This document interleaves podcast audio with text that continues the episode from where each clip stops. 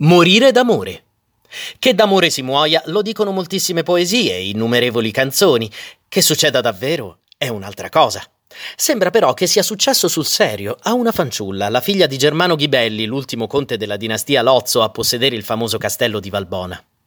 L'ambiente per una storia d'amore contrastata aiuta, immaginandolo non come un elegante ristorante come ora, ma come doveva essere anni fa, tetro e incombente.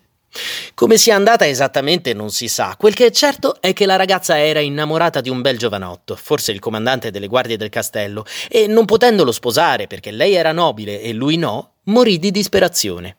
C'è chi racconta che la poverina sia stata murata viva per impedirle di vivere il suo sogno amoroso, chi invece va più per le spicce e dice che la fanciulla sia stata decapitata e quindi il suo cadavere buttato nel fiume. Comunque sia andata, è una triste storia. Il fantasma della fanciulla, per farsi ricordare, ogni tanto si affaccia tra i merli del castello, piangendo ancora per il suo sogno d'amore svanito.